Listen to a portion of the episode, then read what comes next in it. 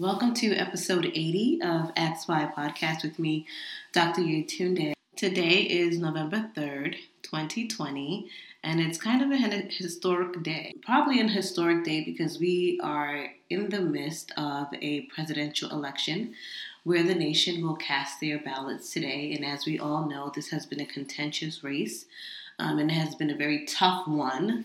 Um, and for the last four years, I know a lot of people have just kind of been figuring out where the U.S. is going, what is going on, um, have had questions about the political direction, the political decisions that have been been taken. Uh, but nevertheless, I believe that with the pandemic, with the elections, with all of the unending civil unrest that is happening within within the United States and elsewhere, I think a lot of people are just simply tired. And what I also see is that because we don't have a hundred percent control on a outcome, right? We can cast our votes, but we don't know exactly, you know, what the end result will be.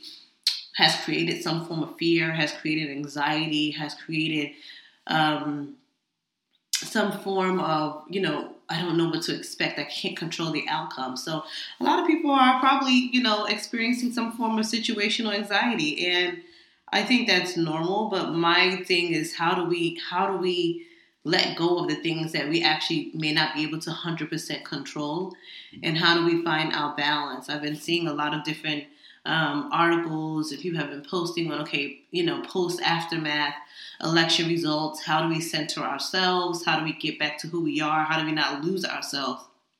How does how do we make sure that we maintain our own character and our own integrity and who we are regardless of what the results will be? And i will tell you that you know it's important to anchor yourself in something. I always say that. But i think in this time right now i think we need to anchor ourselves in finding our own balance because it will be easy to just to really fall out of balance, right? When you when you've spent so much of your energy, so much of your time, um, really just just focused on one part of your life or focused on some of the external forces that you cannot control or we cannot control. There's so much going on in the world right now. And everything that's going on in the world is literally basically upsetting all the equilibriums. It's upsetting how we're trying to balance. It's it's really causing a whole bunch of external forces are causing economic hardships. It's causing illness.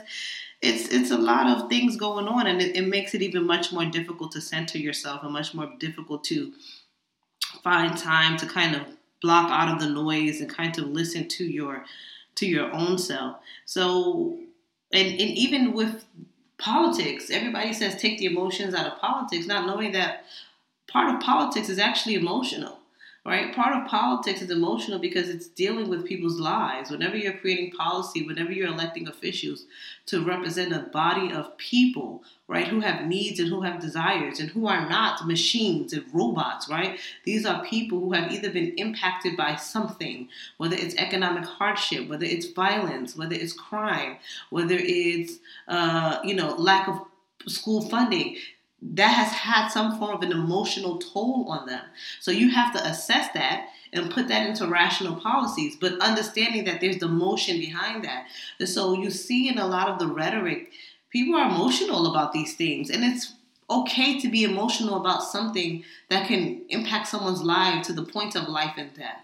So when everybody, when, when anybody tells you take the emotion out of it, or um, let's talk the facts, the facts is that politics can kill. The fact is that politics can save lives. The fact is that politics is not done by people who have no soul, no emotion, no no no no no right-minded thinking. These are human beings who also make decisions that are based off of rational and sometimes irrational and emotional um, factors. So let's we just have to be honest that when people have reactions and when people are, eh, you know, feeling a certain way and it has weighed a ton on them, it's normal and it's natural, and we cannot be dismissive. We cannot be dismissive of that. So a lot of us are literally not alone, not alone when it comes to how do we basically deal with friends, with family who oftentimes find themselves at the opposite end of political spectrums than you do. Um, politics can be very divisive, and politics can take a toll on people's mental health. It can take a toll on people's mental health. So I would like everyone to really just kind of sit down, um, pivot for a second, um, and just honestly be in control of yourself, right? Try to just look at things from an introspective position and say, okay, and when the results do come out, prepare, prepare, prepare yourself, right? Brace yourself and know that I am anchored in something much larger than the external forces that are going on around me. That the world, co- countries have endured various leadership types. They have went through various trials. They have um, also had their fair share of difficult and tough moments, right? And everyone gets to get through it. Unfortunately, not everyone, because again, politics do impact certain things. But at the same amount of time, try to practice stress reduction techniques such as mindfulness, such as meditation. My daughter, right, my son and my daughter's school, they do mindfulness um, med- and meditation. And when I'm sometimes watching them when they're virtual learning and when they come back, also they're always telling me that, okay, we had, you know, 15 minutes of not saying anything, just kind of being quiet and sitting down. They practice their yoga. And I thought that that was quite inspiring. Like I said, well, let me practice 15 minutes of meditation or something and you start picking up things that can feed your soul. Like just try to stay away and cut yourself off from all these external forces that can really impact the way that you see yourself in the world and the way that you see the world. We are not going to be able to change everybody, and that is not the point of our being. The point of our being is to have positive impact, okay? And whenever you feel that that steering, whatever it is that is steering you away from that, you want to cut that off for a moment and you want to be able to just safely uh, re ingenize yourself, um, sort of just kind of take time to get back to who you are. And so don't set up expectations that this is how it's supposed to be. These are how the results are supposed to be. You can only control yourself, you can only control your reaction, and be prepared to to say I am anchored in things that are more powerful than myself and all the external forces and whatever is going on. I surely know that I will either overcome it, get through it, and get to the other side happy, well, and even more developed than I was um, before. So, regardless of the election's outcome, we all have to remember what it is that makes us human the capacity to reason, the, the respect and civility, the, the, the idea that Everything that we should do should affect our personal mental health and that of others in a positive way. And the fact that, look, life is going to go on. So anchor yourself in balance. Start working on things that's going to balance out your mind and clear the noise right now. I just did this podcast in a sense to kind of um, prepare people, prepare people around the world, especially if you're going through anything um, that your country is facing. I know Nigeria also is a hotspot. Things are also going on there.